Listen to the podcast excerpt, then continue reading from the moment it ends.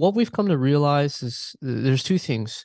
One is most people are lazy, um, uh, and then the other thing is like people can't, uh, you know, they don't want to like sit down and and do all the math. So um, I think that you know, CryptoKitties, the way I describe it is it's like a collaborative crypto puzzle because you're trying to discover genes and find the combinations to unlock rare uh, traits, right, or fancy cats. Um, and frankly, I think people think it's too much work. You know, like they don't like. So you know, there's this whole thesis in the NFT space right now where you launch your 10k NFT, 10k collection, you throw a few parties and then you then get on this rung of like i'm going to build a game i'm going to build a mobile game that you could plug in your nft and all these things right and we've tried it many many times. Maybe we did something wrong right? But we've tried it with nba top shot. We we had a mobile game that we built. Um CryptoKitty same thing. Uh we partnered up with animoca uh which is like the next biggest kind of entity in this space. And so like i don't know if people are seeking game like experiences for their nfts um uh, that's a question mark so i think going back to my point that people are lazy like i don't think people wanted to play and sit there and breathe and do all the math with all the CryptoKitties and i think that was the other reason that caused it to like, oh, this is so much simpler. I just buy a punk and I just sit around and that's it, right? The game is simple, like scarcity. Welcome to UFO, podcast where artists, musicians, and Web3 builders talk about the future, a place for revolutionary ideas. I'm your host, Nick Hollins. On today's show, Benny Giang, product marketer and a sought after creative thinker in UX design growth and community, particularly in the tech and blockchain industries. He's worked on startups including Toby, an award winning Chrome extension, Lightship Works in IoT, and Upright AI. Present day, he's a co founder at Future Primitive, where they work on experimental creative projects, including NFTs and blockchain, such as the Stapleverse with Jeff Staples. He was team member number 13 at Dapper Labs and was a co founder of CryptoKitties in 2017, the iconic early NFTs project, and later the mega pre NFT bullrun project, NBA Top Shot, before departing from Dapper in October 2021. In this episode, we talk about the origin stories of NFTs from someone who actively played a role and seems to have created the first ever NFTs Discord community for CryptoKitties a group chat that included the founders of Dapper, Axie Infinity, OpenSea, and many others. We also explore new creative experiments Benny is working on with Future Primitive, including Beeper, a hackathon project from ETH Global where they made nostalgic 90s pager NFTs that can communicate on chain via XMPT. Let's take a moment to thank our sponsors helping to put UFO on the air. First, our friends at Zerion, UFO is a podcast that brings together the brightest builders, creators, and founders shaping the cultural side of Web3, and Zerion is the perfect wallet for these active citizens. Zerion combines every corner of Web3 in a simple and intuitive app for self custodial humans. Discover the hottest NFT collections, track your DeFi rewards, and vote in DAOs across 10 plus chains. Come along and check out their new app on mobile. You can get started at zerion.io. That's Z E R I O N.io. Lens Protocol is the open source tech stack for building decentralized social media applications. It's a new era for social media in Web3.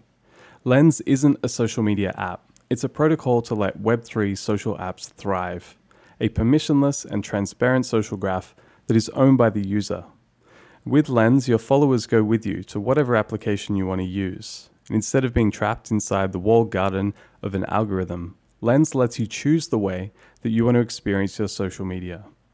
UFO is here to help listeners get started with Lens, and for now, the best way to pick up an invite is interacting with UFO on Twitter. Follow us, retweet, post replies, and let us know. UFO is available on all Lens apps at ufoclub.lens. To explore links for releases and projects we talk about in this episode, check out the show notes at ufo.mira.xyz. Let's jump in with Benny Giang, starting with his origin stories working at Axiom Zen and then Dapper Labs from its early inception. I'm going to rewind back time to 2016. Uh, 2016, I moved to a new city, uh, fit everything in my car, uh, and um, had enough money for two months' rent uh, in a city called Vancouver, Canada. Uh, and I was in the hopes of um, looking for a job in the in the tech area. Um, so I ended up applying to like 400 positions and interviewing for a bunch, and um, and it was kind of pretty close. Um, but um, one company, one special company that I really wanted to join was called uh, Axiom Zen. It was a, a, uh, venture studio based in Vancouver. Uh, at the time, they had launched several startups, uh, and they were working on really awesome tech like AR, VR, AI machine learning. They had a few enterprise SaaS products. So for me, like being kind of a, a lost sheep looking for a job in the tech area, in the tech sector, I was like, well, I mean, Axiom Zen is going to give me that home to to play around with so many different things. So I really wanted to join them, and and I ended up joining them as a uh, my first role was social media intern. So uh, got my foot in the door and um, started to meet the folks there. We were they were like in a basement. It was like a basement with forty people, um, and you never saw the light of day. Uh, uh, so you went in there dark, and then you went out there uh, off work when it was dark. And from there, pretty much the second week on, I was asked to um, launch a product on Product Hunt. Um, and um, you know, one thing about Axiom Zen as a venture studio was that there was no actual roles or hierarchy. It was kind of decentralized in a weird way. Um, they're like uh, everyone on Slack made up their own titles. Like uh, Roham, who was now the CEO of Dapper, hit for the longest time it was janitor. Uh, and uh, so one of the processes when you join, they're like, oh, make up a title, and then and then find a mentor.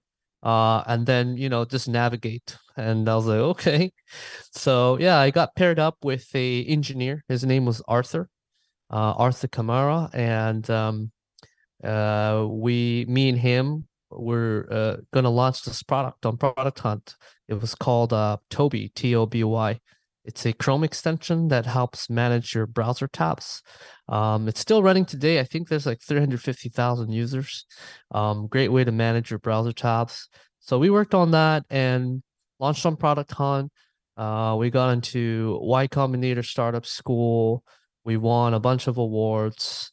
Um, and one of the things uh, that was challenging for us was, you know, obviously in productivity tools, it's hard to monetize, right? Like, uh, you and, and you're kind of in this chasm where it's like, we had like a quarter million users, and like that's not like millions, right? And it's not like a thousand, um, and like if you do the rough costs like how much can you really generate uh, as a reoccurring business?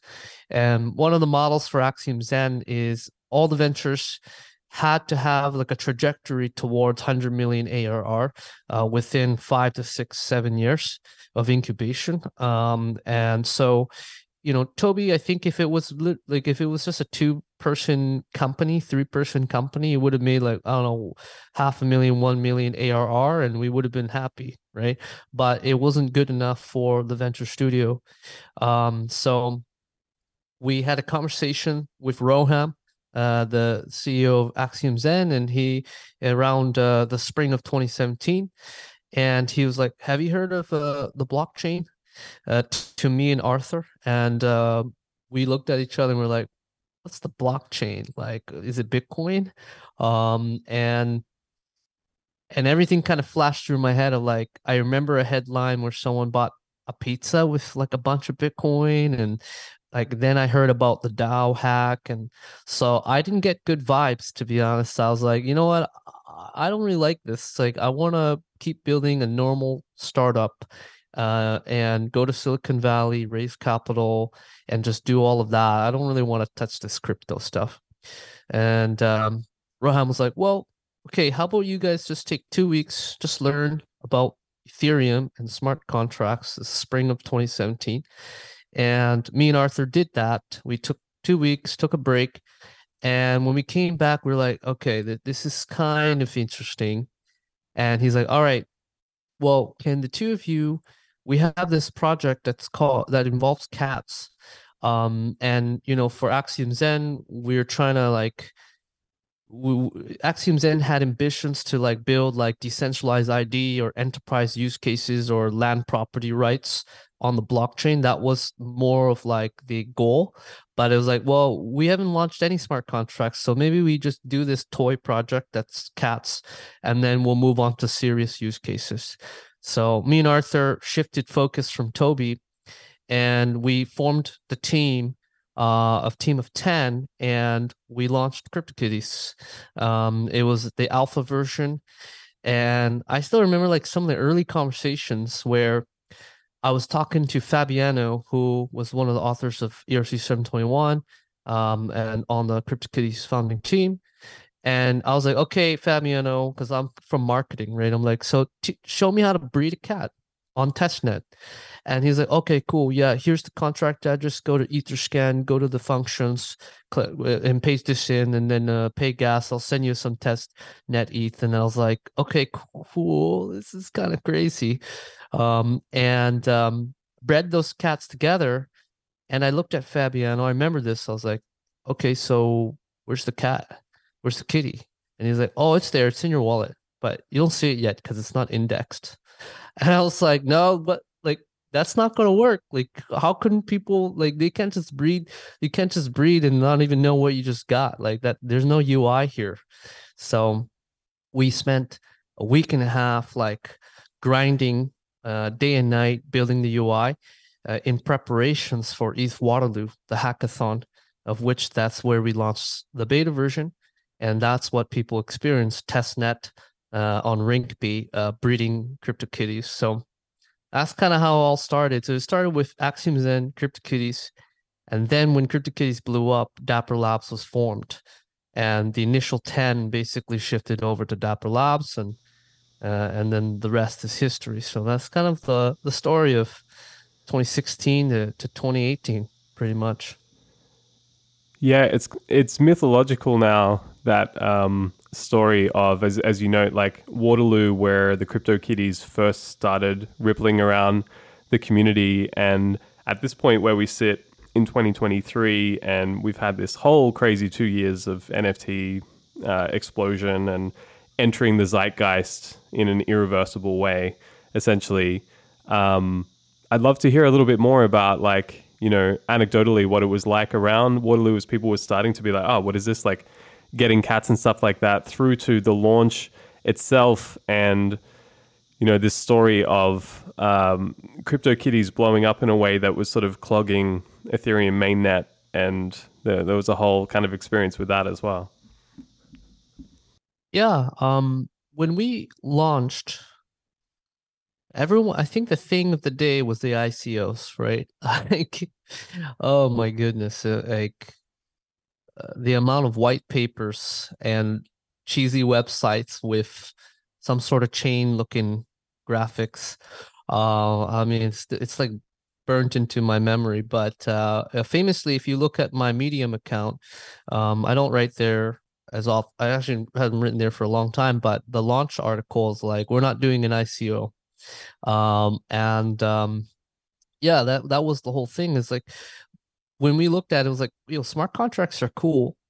The blockchain's really cool. But how come the only thing you guys are all doing is ICO and you write a white paper saying like we want to be Facebook but on the blockchain and if if if you support us buy our token. Uh, and then they raise a lot of money, right? Uh, the only other thing that was actually I think was super cool was the Central Decentraland that came out and we I know Ari and the folks um, and uh, obviously like CryptoPunks, which was kind of like the proto uh, CryptoKitties. So I think those things were super cool. And when things were blowing up, um, that was a huge learning curve for us and the team as well. Um, at that time, when so it started with Waterloo, people was breeding cats. Then we then I was kind of leading community at that time, so I rallied everyone in Telegram, and Telegram started getting too crazy. I mean, as we all know, uh, and I was like in search of a new home for for like the CryptoKitties community. So I reached out to someone from the Telegram who seemed very helpful, and they're like, "Hey, have you tried Reddit? Like, why don't you create a subreddit for CryptoKitties?" So I was like, "Okay, let's do it." Um, and we we did it, and you know, subreddit's cool, but it's more like form based, right? Um, like people post a thing and people chat, and we tried it for a bit, but it didn't really work. And then someone's like, "Have you heard of Discord?" And I was like, "What's a Discord?"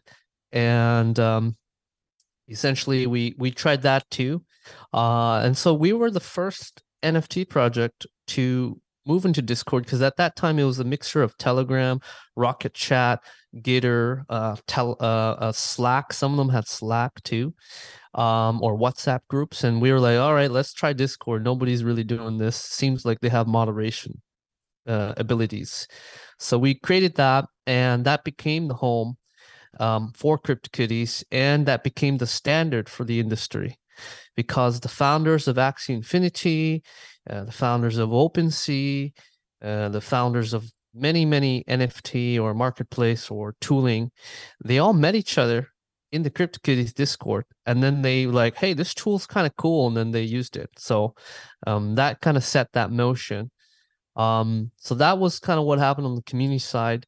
On the technical side, on the blockchain, I remember we were on this like we were in a like a war room kind of uh conference room and the network was getting really congested because then people started hearing about it. They want to breed kitties and start jamming up the network. At first, we were like celebrating because we started to rise as like the number one contract that started to consume so much gas, and we were like, we're like, yeah, yeah, let's keep going, let's stay in the number one position. Uh, until we started getting emails and tweets from really angry people who are like, "Yo, what the hell are you doing? You're, you're like, I was gonna launch my ICO this week, and now I can't because you've clogged the network." Uh, and uh, we were like, "Whoa, shit!" People are getting pretty mad. Um, and I remember I had a friend who was, I think, living in Shanghai, uh, and um, he worked with uh, the founder of Ehu Pool, one of the largest mining pools, and I called him up and I I didn't really understand like I knew how the blockchain conceptually worked, but I didn't fully like come in contact. So anyway, I reached out to him and I was like, "Hey man, like um this congestion's pretty bad. Can you like like prioritize our transactions so maybe the kitties could be bred faster through your mining pool. Um and uh he was like yo we can't do that. That's not possible. Like we we can't really i mean nowadays there's the whole mev thing and there's the whole like um you know uh was it the Flashbots and stuff. So yeah now it's kind of or maybe it was possible back then but it was not like publicized right? So they basically told me no and we just like rode out the storm with a lot of angry people. Um and then we our team had to kind of operate as metamask tech support too because anyone who like lost money on gas or like i don't know click something wrong on metamask they at that point they understand that we're not metamask but because we're linked in a in a product flow, they would like call us up and be like, "Yo, give me back my money," uh, and get really angry. And we're like, "Yo, we, I'm sorry, we can't do anything." So that was the time of congestion. Like dropping this on the timeline as well. So like launch of CryptoKitties is was that late, mid 17, 18? Okay. Yeah, late 2017. Yeah. Uh, and then I think it hit its stride in like beginning of 2018. Yeah, and so I think it was April 2018 was uh, New York Blockchain Week and Ethereal Summit, and that was the moment of a crypto kitty being auctioned for I think at the time about 100k, probably um, you know calculated in Ethereum, so be more than 100k at this point. But that was a kind of for many people, uh, aside from you know CryptoPunks was already kind of happening, and you know, retrospect in a time machine, I should have bought or minted hundreds of CryptoPunks. yeah, um, we all should have. Yeah. yeah, right. Uh, but surely this like CryptoKitty being auctioned for 100k should have been um, inspiration for all of us to go and you know delve deep into NFTs at that time. But in that moment, it was kind of there was so much happening in you know DeFi protocols being built out, wallets being you know improved, and all that. And like the conversation was in all these kinds of things fairly early in terms of DAO tooling as well. So like here comes a crypto kitty up on a screen being auctioned for 100k. I was just like, okay, here's just another crazy thing. Um, but yeah, I'd love to hear more about. Okay, so like we have there's some network congestion uh, after the crypto kitties drop, but between then and now, I mean, you know, I guess crypto kitties are, no longer like the premier NFT project on on the planet. Um, but with all this early thing, like we're looking back, like you know, why are crypto kitties not the crypto punks? Like, why? What is the difference in mechanism design here that means that you know the first you know few thousand kitties or whatever are not like the grails of all NFT land? Kind of, you know, what is it about? Yeah, the the the project and the collection itself and the mechanics that kind of put it in a different category. I think there are several reasons, and I still think CryptoKitties will have its it, ha- it will have its time um, uh, in the future. So I don't think it's completely over. At least in the last. I should go wave. buy CryptoKitties. Um, I'm having that moment again. Uh, not financial advice, but no, sure. no, of course, never. Uh, but um, you know, just I think one thing people forget is there are more than 2 million CryptoKitties, right? And most NFTs are 10,000. So, like, um, I think what we've come to realize is that it's a balance of supply and demand. Uh, and even though in the last NFT boom cycle that we just had, like all this rage and stuff, um, we're kind of still talking about the same group of people, like who, like maybe it's grown a, a, a bit more, in terms of like the overall demand of mainstream, but it's still early, right? So CryptoKitties, I mean, the fact that it has 2 million supply of a token plot uh, more than that and that people are still breeding kitties like i think that is still like the upper bound um, the only other project that has a huge supply is Axie Infinity as well. So I would say like all these NFT projects that are have 10,000 and maybe releasing their second or third, maybe they're at 30k.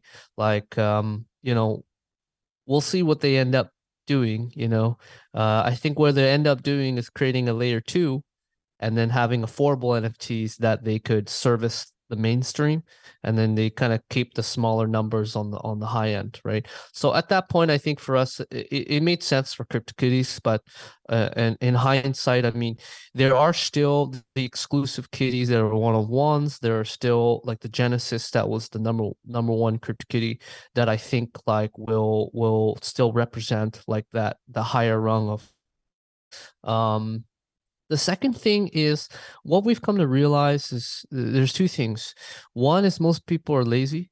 Um, uh, and then the other thing is like people can't, uh, you know, they don't want to like sit down and, and do all the math. So um, I think that you know, CryptoKitties, the way I describe it is it's like a collaborative crypto puzzle because you're trying to discover genes and find the combinations to unlock rare uh, traits, right, or fancy cats. Um, and frankly, I think people think it's too much work. You know, like they don't like. So you know, there's this whole thesis in the NFT space right now where you launch your 10k NFT, 10k collection, you throw a few parties, and then you then get on this rung of like, I'm gonna build a game. I'm gonna build a mobile game that you could plug in your NFT and all these things, right? And I don't. It's just because we've we've tried it many many times. Maybe we did something wrong, right? But we've tried it with NBA Top Shot. We we had a mobile game that we built. Um, CryptoKitty, same thing. Uh, we partnered up with Animoca, uh, which is like the next biggest kind of entity in this space, and so like I don't know if people are seeking game-like experiences for their NFTs. Um, uh, that's a question mark. So I think going back to my point that people are lazy, like I don't think people wanted to play and sit there and breathe and do all the math of all the CryptoKitties, and I think that was the other reason that caused it to like, oh, this is so much simpler. I just buy a punk and I just sit around and that's it, right? The game is simple, like scarcity. So that's two. Number three is I think that if I was to go back in time, decentralizing, fully decentralizing CryptoKitty and putting it in the hand of the community would have been the better move. Um, you know, obviously with the move of Dapper and all these things, it it, it did lead to eventual success. Um, but CryptoKitty, what it really needed is to to to like we needed to kind of just let go of um, of the strings and be like, all right, you guys run the show, um, and like you know operate it in, in a DAO way or like uh, have some sort of voting mechanism. Um, and you know people don't people don't know, but you know the whole play to earn thing that Axie had, which I th- give it to them, Jiho and them, great team, know them since the beginning. They were big fans of CryptoKitties, but the first instances of play to earn was actually CryptoKitty. Um, people don't know, but um, when you breed a CryptoKitty, it's an on-chain action, and it was an action that anyone around the world could call the function of breed and actually um, uh, make a bit of fees from doing it.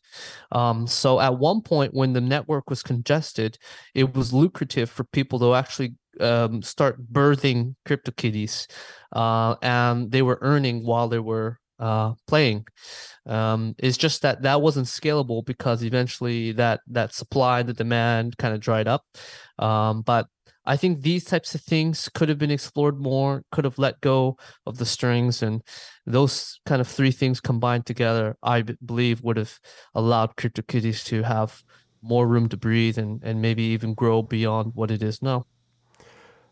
I'm interested to uh, explore the design and art process behind CryptoKitties. They're quite iconic uh, in their design, but I'm also interested in like how the mechanics actually work. So we we look at like a 10k NFT collection now, where a team may create a whole bunch of traits for the characters and then run run the thing that spits out all these iterations and then many teams will then go in or maybe all teams will go in and like check them, proof them, make sure that nothing looks. It only takes a few mistakes for an entire collection to be shot down on Twitter and just like look at this low effort kind of thing, right? So like they'll go through, but we can un- understand the mechanics of that. It's almost like it's being done in Photoshop ahead of time. Um, so yeah, how does you know maybe we could explain like how CryptoKitties sort of how do you breed traits and then it just spins up an image on the other side. There's a bit of a magic box with that, and I'd also like to yeah hear a bit about like from those early days, that early team, like the design and art concept work that created these uh, the the kitty design, which I think is is really strong. Yeah, so the 10k format is primarily based on the punks, right? So it's like the generation of the assets and the traits are all predetermined and highly curated and then frozen, right? So like as the creator, they know, okay, these alien punks are the most rare already, right? There's no like um suddenly like 10 of them pop up, right? So that that's kind of the straightforward model. Uh, with CryptoPunks, uh, each CryptoKitty uh, had a dominant and a recessive trait.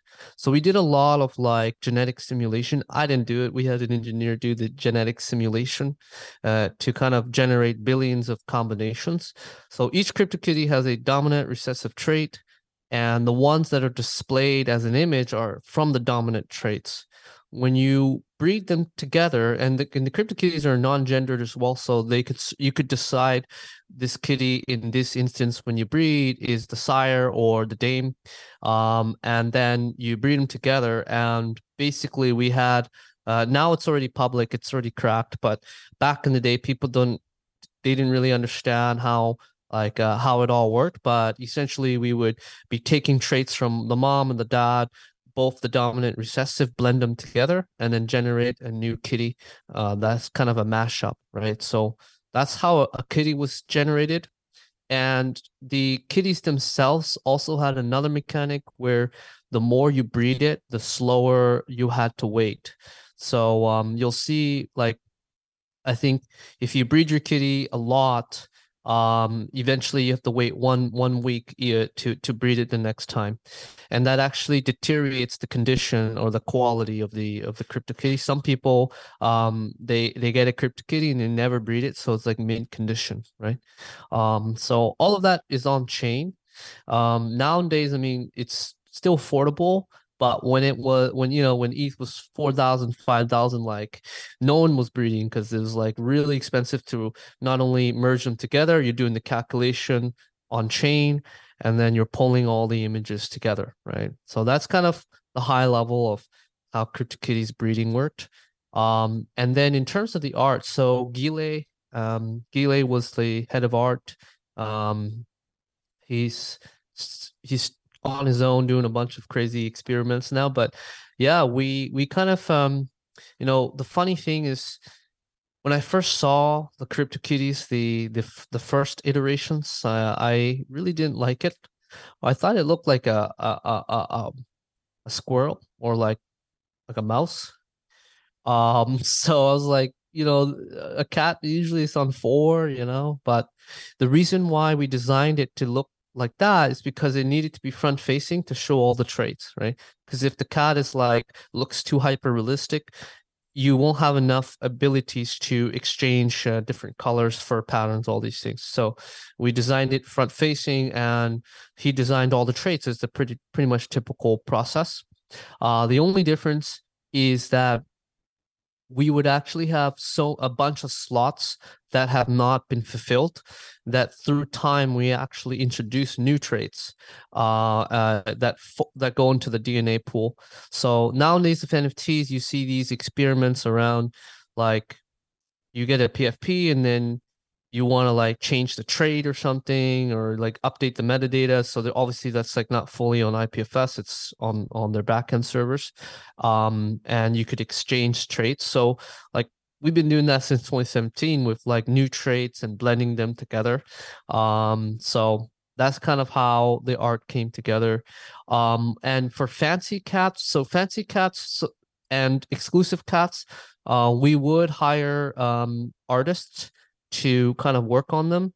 So we're talking about now in the NFT world, like how we, you know, creating grants for artists and and like giving them royalties and stuff like that happened in 2018 right? We we collaborated with a bunch of artists. We gave them uh grants and they designed a cryptokitty and uh and we made it happen. So yeah so that that's kind of how the art uh, came together yeah, there's something in like when you say fancy cats and the ability to sort of like overlay pop culture on a cat and this kind of thing reminds a little of those little pop figures that are, you know, ubiquitous. yeah. Right? Of of all that. And yeah, it has a bit of that feel. It's like, oh cool, it's a crypto kitty, which I recognize, and now it's Han Solo from Star Wars or whatever. And like the, the ability to kind yeah. of play to play with that is fun.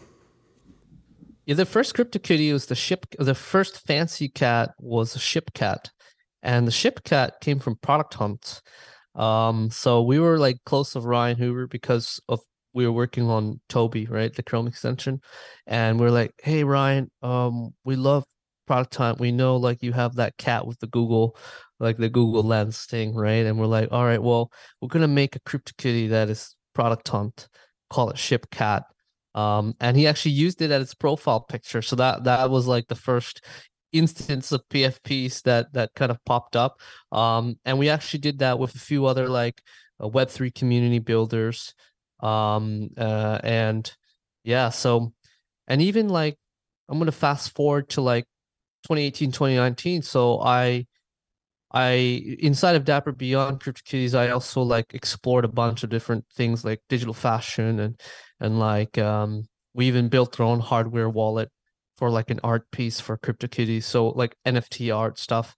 And the first digital address that was ever sold was like a collaboration between Dapper Labs which I was leading, and uh, the Fabricant based in Amsterdam. And that dress, if you look up digital dress on Google, you'll see it. It's called iridescence. And in that fabric, um, it's kind of colorful and warped. That's actually a CryptoKitty. Uh, we decided to weave a warped in CryptoKitty inside of the first digital dress. Um, and like, you know, so, you know, there's little tidbits that kind of led uh, all these other experiments along the way, um, which I find pretty fascinating. Yeah, you're really, you're kind of you're bringing things to mind now because I certainly do know that project, but I'm like, was I ever aware that that was a CryptoKitty overlaid into that dress? I've got like you're delving into my distant, distant memory now. like maybe yeah, I did I once know that know. in only, a dream. Only the bit like us as the builders, we're, we're like, yo, let's do it because maybe one day people figure it out. Yeah, amazing. I remember that release. And obviously, like the Fabricant doing loads of fascinating experiments in all these kinds of realms. Like, I think it's really interesting chatting with you and kind of going back over these things from years ago. And because you're in this role of helping to sort of lead in what, you know, community growth, marketing, feel free to knock any of those back. But th- this kind of function. And, but, you know, you're telling stories about having creative ideas to collaborate, you know, uh, creatively with other teams and uh, hey we're going to mint a crypto kitty with you or hey we could build this wallet or and, and i feel like these dynamics can be quite invisible. Like in the, like people are always like running these experiments but i feel like this is some of some of the best stuff and the kind of the interesting collaborations and co-building and it, it's fascinating looking at it in terms of this is community building in crypto a lot of the time. Like this is kind of kind of what it is. Absolutely. I mean that's why like it's been so amazing coming back to this space and by coming back meaning like that's how it all started right? Like 2017 2018 this like energy of creativity and like experimentation. And you know dapper as a company just matured um it had to mature um because of all the all the things that people around the world expected of of of the team, right? So, you know, when I was there, I was employee 13 and by the time I left, it was 650 team members. Wild. Um, and you know, also uh, raised a lot of capital and built a lot of things and their own blockchain, Flow blockchain. Um, and like, I think that somewhere along the line, it, it just couldn't be helped that this kind of uh, grassroots DAO like energy, uh, creative energy had to kind of mature and be like, hey, we got to run a business. Um, and so I get it. Um, but that's kind of one of the reasons why now I'm like, I'm coming back in and we're like with the new team here at Future Primitive and we're building so many more cool experiments um, that hopefully, you know, are I think we're coming at it with a uh, with a lens of like how do we help others level up you know? How do we grow the ecosystem? How do we give back? Um how do we bring back this creative energy that is like like new and we're we're also innovating and and I think a heavy focus on UX too. Like that's I think that's what made CryptoKitties potentially one of the biggest things just because we put so much energy into making it so fun to click a few buttons on the website um and like that really set a standard for everybody else who was like oh okay like ux does matter. Um so hopefully we could do that again. Yeah i'd love to i'd love to ask you about you know tell us more about Future Primitive because right now it's a Twitter account that leads nowhere and has one tweet which you know mysteriously alludes to uh, uh, I'm pretty sure the Beeper uh, project that you guys did at the ETH Global Hackathon. Um, but yeah, I'd love to hear more. I mean, it's essentially uh, an in-person studio in Vancouver. I take it. And what's the timeline for you as far as when did you uh, dip from Dapper, and then you know what's the what's the kind of journey or experience from from that moment to kind of starting to to grow this grow this new uh, thing? Yeah, so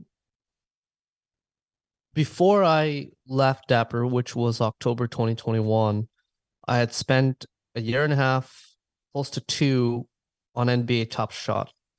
and yeah, and like um, that was a at first I was not too interested as always, even with the with crypto, I'm, always skeptical. So I was like, yeah, I don't, I'm not like a huge basketball fan, but like I get it. Um, and I wanted to continue on digital fashion, all these DAO, the DAOs and stuff. I was fascinated by little Miquela and Trevor and the Brud team and all of that.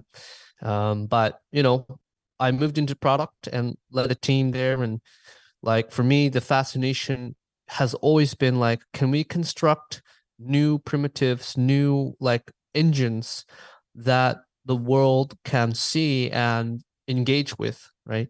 And so before Top Shot, there wasn't much sports collectibles. There was a few from Lucid Sight, like the bobbleheads and MLB. Um, and there were like Sorare soccer cards. Um, so we were like, well, can we do can we do something different? You know, like because we don't really want to do digital trading cards or bobbleheads. So I think that's where we went deep down and and took it to the next level and uh and um yeah that was that was really fun so before i left that i worked on top shot and that like even though i say now it's a year and a half or two it felt like like 10 years of of of, of like product and all that so how I started Future Primitive. So I knew of Linda Xie, uh, who was also the, the managing partner of Scalar Capital. I, I knew her for a very long time uh, within the Ethereum community at these hackathons. And uh, one day she was like, Hey, I, I know somebody, his name is Steve Jang. Uh, he's a uh, he's my LP for Scalar Capital, and um, and he's also a VC in the Bay Area for a fund called Kindred Ventures and he's looking to start a studio um, for Web3 experiments. So I was like, all right, I'll chat with him. We'll see. So we had a we had the first chat, and then that became like five other chats, um, and quickly realized that we both short, shared like similar ideals of of where Web three and culture would go. And he was an early investor in Uber, in Zora, uh, and Bitski. He's one of the co-founders of Bitski, DYDX. So like he he fully understands the whole landscape. So we pretty much I left in October 2021, and then literally like a week after that, Future Primitive was formed. Uh, and uh, I jumped straight into it and um, talked to a few friends that I knew, uh, and then we made it happen. So um, you know the team is based in partly in San Francisco, partly in Vancouver, and we have team member in Florida as well. Um, but we are going to stay east and west coast of North America. Um, there's a team of six total, including me and Steve, uh, the co-founder, our co-founder. Um, so yeah, that's kind of when we we formed Future Primitive. Is like a week after uh, I left Dapper. It's an interesting entity in the space. I feel. Um, and a different kind of model. And obviously, it resonates with what you're saying about, you know, you want to be independent, super light on your feet, able to experiment and, and dabble and, and collaborate and, and do things like that. Um, something that we haven't really explored on the podcast yet uh, is talking about a project like this. So, um, you know, maybe we could chat a little about like projects and collaborations that you've already done in terms of, you know, uh, culture and, and helping to bring through some of these like Web3 type experiences for, you know, audiences and stuff like that. And, um, yeah, like what does it look like for you guys as far as like how do you engage? How do you find projects and potential collaborations that, you know, inspire inspire you and, you know, jam with what you you want to do, you know? Yeah, so that's a that's a great question. So Future Primitive is thesis driven towards NFTs and DAOs, and everything we do, it's we see it as like a, a, a like a scientific method of like, what if we could do this with NFTs, right? So we start with like a hypothesis, and then we kind of go down that the the rabbit hole of like, what what does it actually end up being, right? So the first venture that we've spun out is a company called Zealot, and uh, the project is called Stapleverse. uh, and that's with Jeff Staple, who has been a respected uh, sneaker designer, streetwear designer for the last 25 years.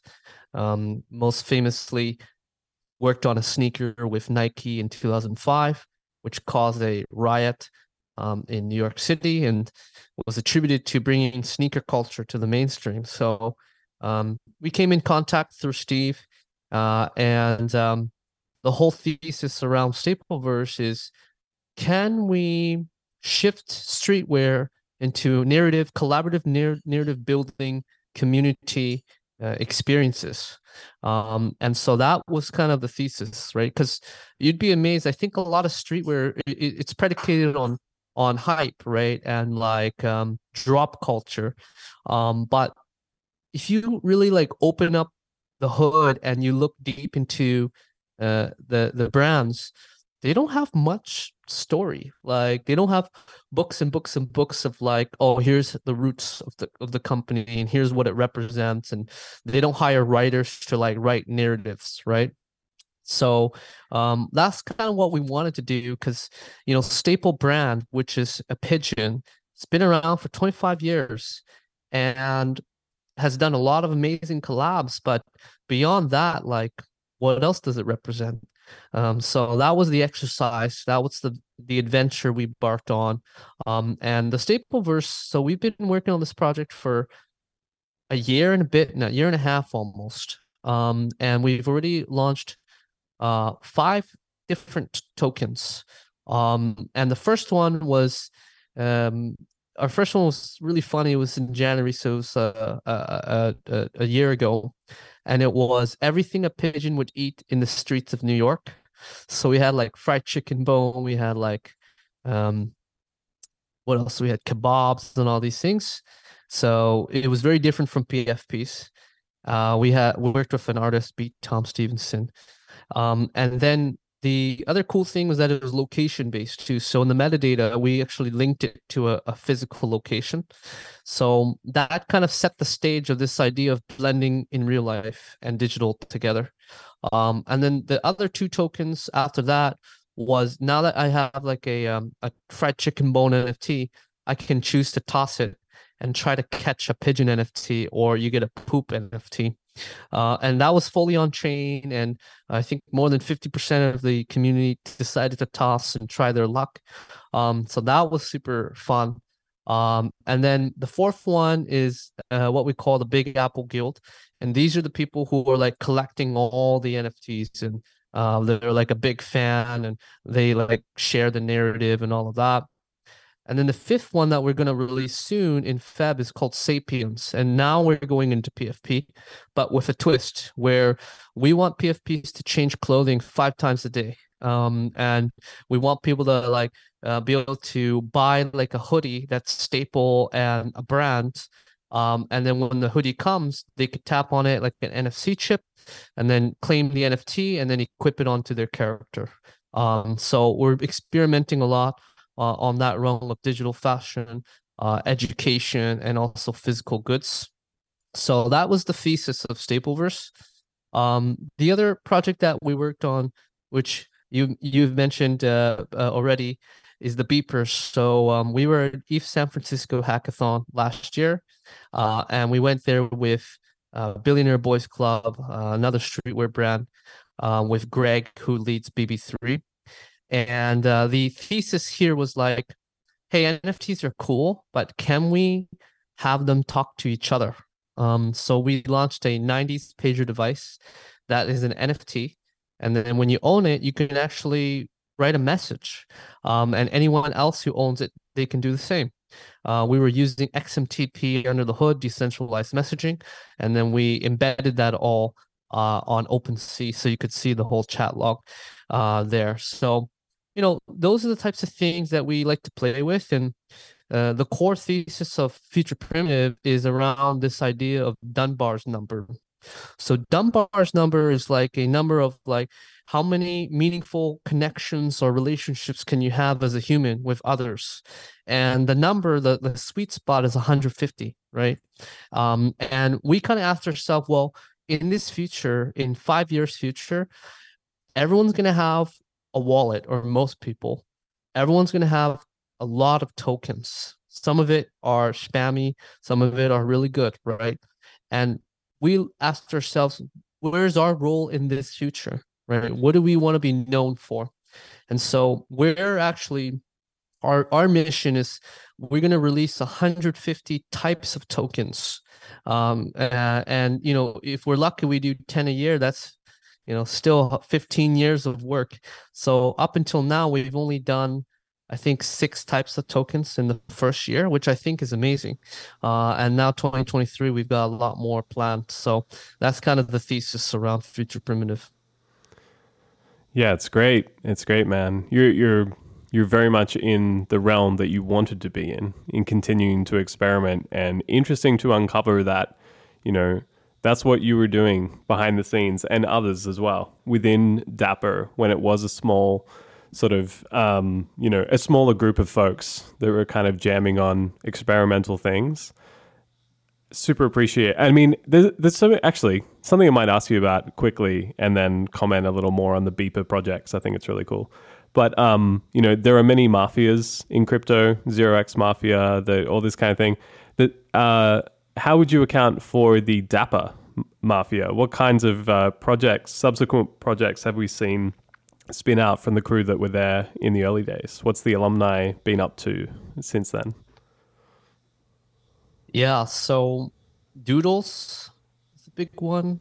Um, you have Big Head Club that launched Stoner Cats. Um, so I think those are the main big ones that everyone knows about. Um, and then you know because we're based, Dapper was primarily based in Vancouver. The ecosystem also like Manifold is from here. Uh, you have West Coast NFT. Uh, you have uh, Layer Zero over here. So and then there's a bunch of like NFT artists like Fuck Renders here, Mad Dog Jones. So like there's like this whole group of people who are either came from VFX films film um, or they came from video games or they came from tech uh, or they came from like art and creative cultural industries and now they're all fusing here in, in Vancouver which is kind of kind of cool to see. Um so yeah I think those are the the main alumni that I could think of right now. There's still a lot of folks a lot of good great folks who are at Dapper whom have not fully uh, uh, I think that in the next few years they they'll probably make their leave and then there'll be like another wave of of dapper uh ex dappers so um yeah. That's kind of what came out of dapper labs. So um yeah you mentioned there like manifold which i feel is having quite a moment uh, right now in terms of like all these open editions and, and various editions that are coming through and these collections and stuff like that. As someone interested in experiments with NFTs and different mechanics of, of scarcity or this kind of stuff, um, yeah, what's been your take on some of the uh, the drops that we've seen coming through already in this early part of the year? Yeah, so I think like I don't I haven't really like been trading or like uh, you know look watching the markets too too tightly um um but yeah I, I have seen seen the more recent things manifolds dropped and like uh, I think then again it's it, it, right now the market is in a very soft spot uh and like you just it, you have to make this engagement of like hey do we do we launch or do we not launch? And once you make past that point then you're like okay like are we doing the 10k thing or like are we doing something else? Um and like depending on how people feel or like what crypto f- twitter is like vibing with or not vibing with like it's gonna like you'll either do great or you or you won't right? So um it's quite tough and even even for us like we're making that assessment right? Um every single detail on supply and look i think like 10k is not an 10k is enough to create a discord or like a, a, like a micro community but i think people are realizing the upper limits right of like hey we, we need to go more. We need to have more of these in the market. Um but then the prices aren't following right? And then people get mad and then like uh, the floor like everyone's just tracking floor. We always say it's like the minimum price that uh, the the the the the most desperate person has, right? Like the person who's like, yo, I gotta pay rent tomorrow. I'm just I'm just gonna liquidate this on the on really cheap. That's the floor price. Um, is that a good accurate assessment of you know the people who are in your community every day and engaging? Right? Uh, I don't think so. So, I think what we're seeing in the market right now is a reaction to a lot of these these parameters and people aren't really understanding right now like hey what should we really do? What should we really support right? I would love to dip back to uh, the beeper project as well and yeah the functionality piece of kind of uh, xmtp enabling communication between nfts and stuff like that. I also really vibe with just the design of what, how the nfts look and a harkening back to like prior technology is always fun. Feels like Twitter is obsessed with phones that were out between 2003 and 2008, kind of design aesthetic. Um, beeper culture is something that many of us now on the internet never actually directly experienced. I didn't have a beeper. I was like a child at the time, I'm assuming. So, um, yeah, like there's so much about it that I think is an effective project and a design and a language and a like a commentary on where technology is at and sort of like a hearkening to the past while creating something that's sort of radically new i think is cool. Yeah I, I, well shout out to canapat who uh, worked on the artwork um, and so like all the things that i had the lucky opportunity to work on in one form or another had an element of nostalgia um, and it, and it will continue to to to pursue that uh, in the future as well. So CryptoKitties CryptoKitties drew from Tamagotchi and Neopets. Cheeze Wizards drew Cheeze Wizards' main mechanic was rock paper scissors, so it was like you're like a kid in a playground, rock paper scissors. Uh, NBA Top Shot drew from like kids watching highlight reels and like basketball trading cards, right?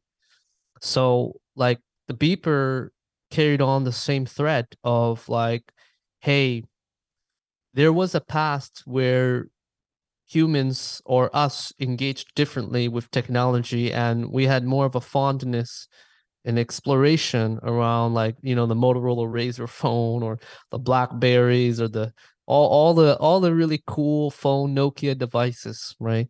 And now it's like every phone looks the same. It's like uh it's just a screen, right?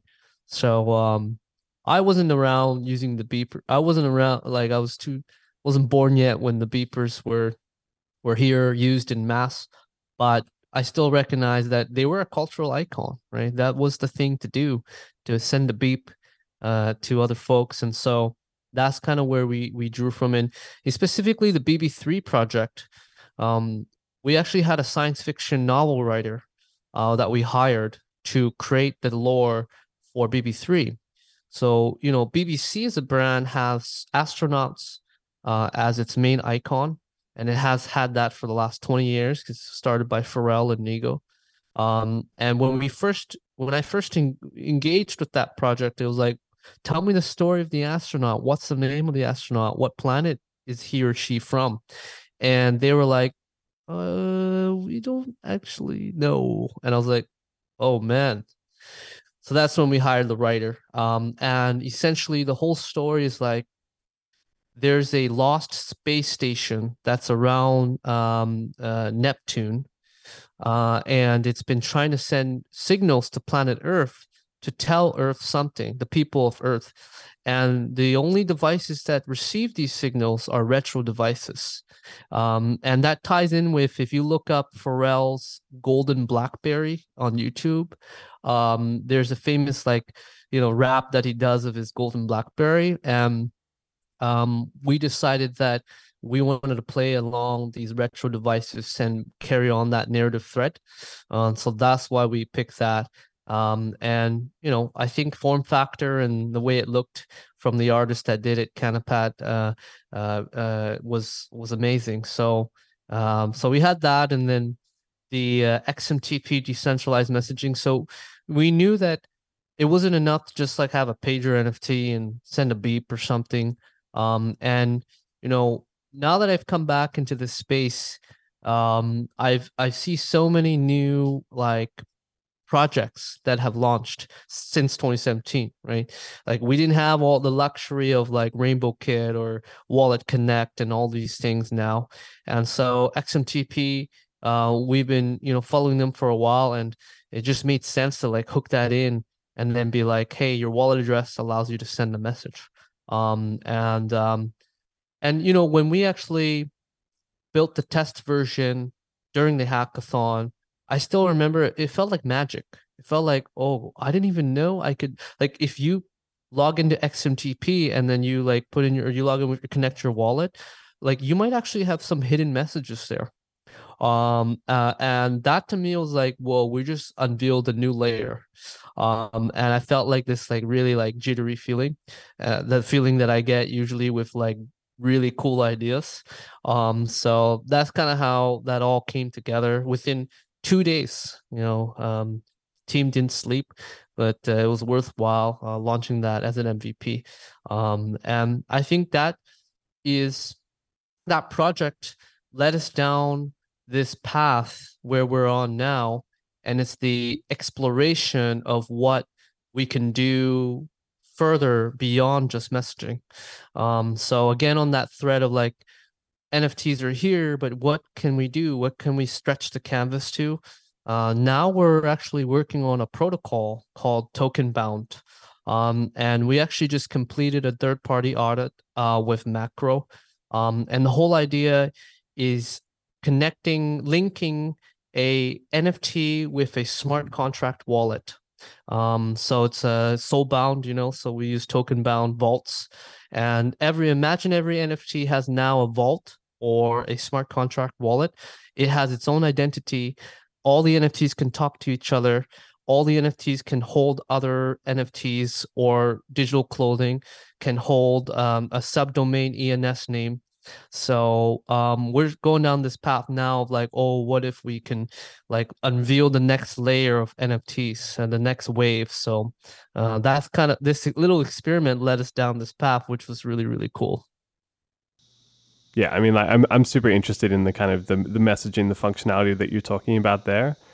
But super fascinating again that sort of digital fashion uh, is coming up here in conversation. Obviously, something that you're keenly interested in, um, and just you know haphazardly or randomly, I have a bit of a um, experience in the digital fashion realm. Back in 2020, um, I worked on a project for a virtual fashion conference during pa- Paris Fashion Week, uh, working with uh, a circular fashion, digital fashion kind of tech company. And so um, got like sort of immersed in that space and became aware of a lot of projects and creators in that in that world. And we already mentioned like experiments that come out from the Fabricant and, and places like that, designers who are thinking in these ways. But you know, digital fashion is still existing in a bit of a realm of question marks. Um, and you see like RTFKT and Nike collabs on the way. It feels like the NFT uh, ification of, of fashion and you know streetwear culture and stuff is kind of bubbling away, but hasn't had like a big breakout moment. Um, so, what are your kind of like predictions or feelings about what the next couple of years might look like in terms of you know people starting to like collect these things in in their wallets. Maybe it starts in the web you know it starts in the web3 native kind of community first. Um, but you know there's a lot of folks in in fashion who feel very confidently that digital fashion is absolutely going to happen and absolutely going to be a thing. But how do we get from from now to you know the the full the the full uh, transition in, into that uh, into culture yeah, I actually have a pinned tweet um, that I wrote um, in November of last year, and it was buy a pair of pants, talk to everyone who owns the same pair of pants, and then talk to the pair of pants. Um, and and then basically change pants with anything else you can wear. And so, you know, the idea, uh, I believe that every single physical fashion item should be linked to an NFT. Um, I never believed in that when I was like I always felt that digital things should just be digital, but I've realized the power of it. So now I'm like, well, okay, like it really does make sense. So I think every brand should have like some sort of chip uh, that's linked to an NFT. And when you buy that pair of pants, you claim the NFT, and the NFT is bounded to the chip that's embedded in the clothing. And when you claim that NFT, let's say it's a digital pair of pants, um, now you could talk to all the other people who owns the pair of pants. Um, you this is nearly impossible now in the physical world because it's all owned by like Shopify, right? So all the purchase data and like how are you gonna read like maybe on Instagram you might search up the same Arc'teryx jacket and then you you'll be able to see all the other people who wear the same Arc'teryx jacket.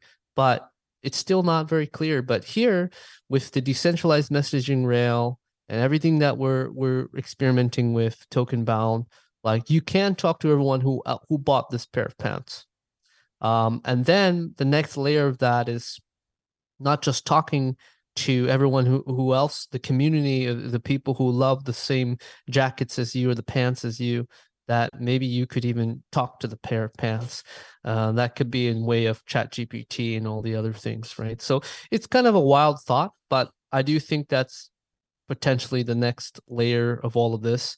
Um, and the way i think about digital fashion is like there's two spectrums right?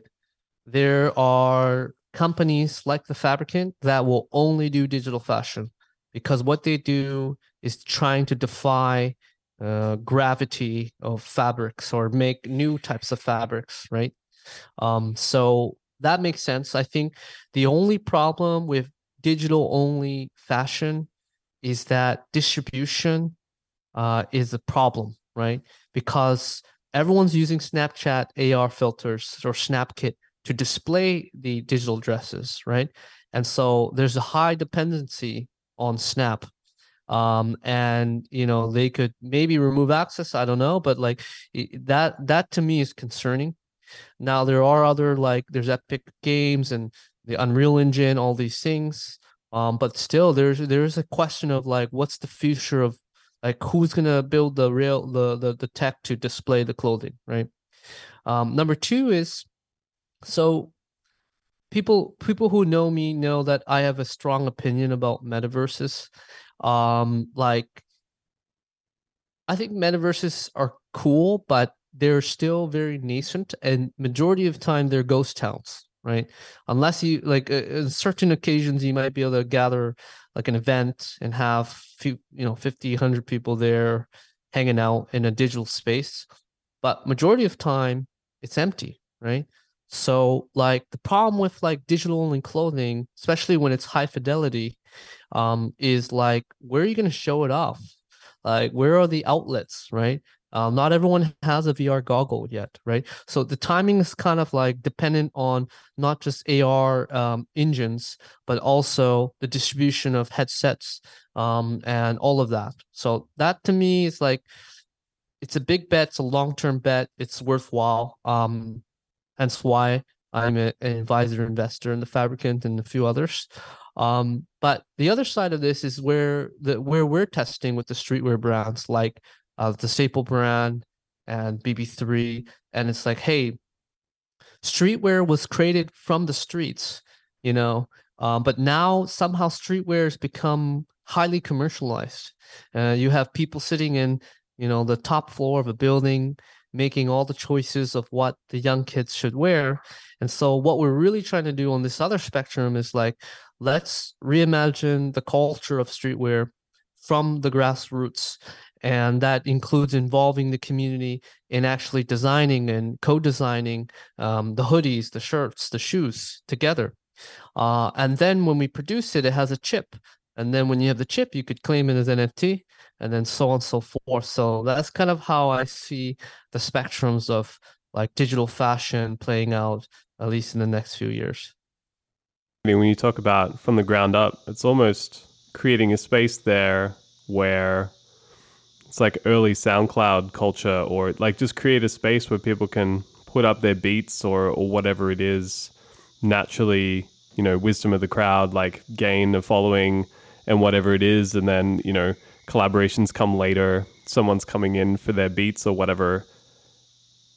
I love the idea of that, like being the case for like sneakers or other expressions of of culture and like in in a very like analog kind of way. That's most classic streetwear brands, you know, Fubu or whatever. Like we're gonna do this ourselves. This is you know for us by us, or you know shirts being sold out the back of a of a car for however long, or like cassette mixtape culture, the same kind of thing. Like these these huge huge cultural institutions at this point and brands and and and projects and stuff like that. So often start in that way. But yeah the democratization of access to create fashion is is super fascinating. Yeah and i think like rest in peace virgil right? But like i just saw an article they they're they're they, they're gonna they have a, a new individual who's going to be coming in and doing at least one collection right uh, and he, he, this person leads uh, another brand called uh, KidSuper. And i think that's cool but like that's old old school you know like like virgil his whole thing was always like disseminating and supporting the up and coming and like the grassroots um and like i think if he was still around i think like maybe in the future there is no creative director right? Um the community is the creative director right? The the community eh, collectively has an amazing taste. We've seen this with you know what you're building with fwb and all these other cultural DAOs. And like i i do strongly believe that we could make some of the coolest innovative clothing, physical clothing as a collective, um, rather than like, oh, here's the baton to one person, and now you can now you we must bow to you. Um, so I do think like that. That's the the shift, the mind shift that has to happen um, in in this space. And like, how cool is it that maybe a twelve year old kid can one day say, hey, that you know that that staple sneaker with Nike, like I helped pick the red colorway um, and especially on the swoosh. Like i was i voted on it. Like that's cool because they're involved right? It, although it, at the end of the day the shoe still must look cool. It can't look like a frankenstein uh, or unless that's the purpose. Um, but uh, i think that's way more cooler than like someone just sat there like oh yeah we're gonna make it purple. Um, so hopefully this comes to fruition. And I think it's not just for physical. It's gonna it's going to open up for any other DAOs, any other kind of communities that they want to co-create together, right? Yeah, fascinating, fascinating piece. The kind of the DAO to DAO uh, thing, all these culture DAOs that are emerging into the space. Been talking on the run of this show uh, a lot about like artist collectives, meta labels, all these sorts of notions uh, of a kind of a, a bottom up thing and essentially rather than being a, a lonely creator on the internet attention economy or whatever we actually we love collaborating together more than anything. And uh, often the signal is stronger when we do stuff together under a kind of a, a, brand or a signal. And you know ufo is a signal friends with benefits as you say and, and many of these other things. But then what does it look like when these worlds start to collide? Um, and you know uh, sub DAOs is, is one notion, but it's almost like small creative teams within a larger sort of. So then it becomes like a music label roster of kind of we're this whole crew of artists. We make tracks together. We make tracks on our own. We do it, and I, like that commingling of stuff is is super healthy. And the DAO space where it is right now, I think that's why I'm so excited about this year. I think we're going to see so many interesting things. Meta Label drop like their uh, after the creator economy zine which is a physical printed zine, but also an NFT record, stuff like that. I love experiments like that. The BEEP3R project, again, is great. Stuff like this, I just want to see more and more proliferation of this, or I should say, that's what I expect to see this year, and I'm just kind of excited about it, you know. And I'm I'm excited for everything you've got brewing as well on on the UFO Club and Voyager, and appreciate that. You know, in the in the the pre-chat for before this episode, like, you know, like this tying in with the physical and the digital and like involving the community like there's just so many angles to it and one of the one of the other angles that like we're exploring for digital fashion is tying it to education too. And this is quite different from most other folks. So on the Stapleverse side, like you can imagine like so you buy a a pair of digital headphones, right, that you would put on your your your character. And this digital pair of headphone will unlock like a master class with like Dr. Dre, and he'll teach you like music production and the history of hip hop and uh, so on and so forth. And so we're we're going down that avenue because like the way we see it is this is like a new form of involving people who either they already have the creative skills or they're looking to be a creative right or designer or an artist and like how else do they access all of these amazing people like fwb has a lot of great people but how do you do you like how do you learn from them besides like a twitter space chat right? Um so i think education is the way to kind of empower the community so that they make better choices when they're co-designing like the sneaker and then when the sneaker looks good then you know so on and so forth the the effects will will will roll on right I want to thank you so much for coming on the show. I've super appreciated and enjoyed this conversation. Uh, for folks listening who are interested in, you know, uh, your work and Future Primitive and stuff like that, where should they go online to discover some of these things? They can, of course, check the show notes as well, and we'll drop some links in there. But um, yeah, where should folks go if they're interested to to find you online? Yeah. So, well, first of all, thank you, Nick, for having me on the show. Um, uh, really exciting to share the stories over the last few years. Um, so yeah, everyone could follow me on Twitter at Benny Giang, uh, B N N B E N N Y G I A N G. Um, and I think we're gonna have our website up soon, uh, futureprimitive.ca, which eventually will be .xyz. So both will will probably work soon. Um, so that will be just a high like a high level page talking about some of the things that we built. Um, but yeah, thanks again, Nick. Really appreciate you having me on the show. Thank you to Benny for coming on UFO. You can find him on Twitter at B E N N Y G I A N G. Links to his socials and projects are in the show notes at ufo.mira.xyz. Thanks to our sponsors who made this episode possible. To get started with Zerion and create your new crypto wallet, head to zerion.io.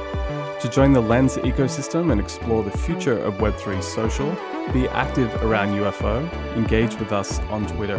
We're looking forward to invite as many listeners as we can. Subscribe and collect our NFTs at ufoclub.lens. This is Nick Hollins signing off from UFO.